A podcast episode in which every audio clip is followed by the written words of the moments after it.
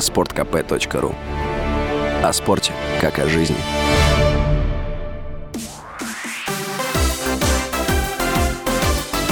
Новости спорта.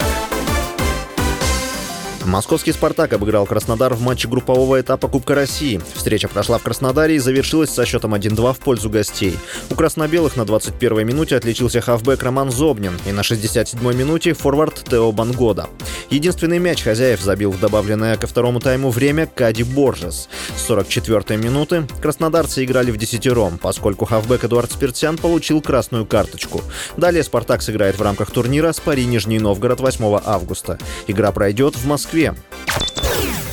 Двукратный призер Олимпиады в Токио российский пловец Климент Колесников побил мировой рекорд на дистанции 50 метров на спине. Колесников вынужденно пропустил чемпионат мира в японской Фукуоке, проплыл в финале Кубка России в Казани 50-метровку за 23,55 секунды. Россиянин превзошел достижение американца Хантера Армстронга, которое было установлено в прошлом году. Украинская саблистка Ольга Харлан прокомментировала дисквалификацию за отказ от рукопожатия с россиянкой Анной Смирновой на чемпионате мира. Спортсменка высказалась в социальных сетях. «Я не хотела пожимать руку этой спортсменки. Я действовала своим сердцем», — заявила фехтовальщица. 27 июля Смирнова попыталась пожать руку Харлан после завершения поединка. Однако одержавшая победу соперница отказалась, выставив вперед шпагу.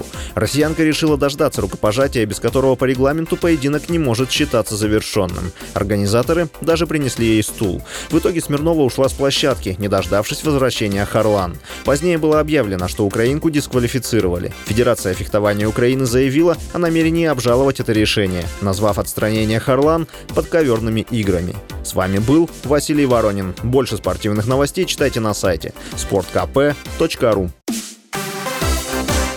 Новости спорта.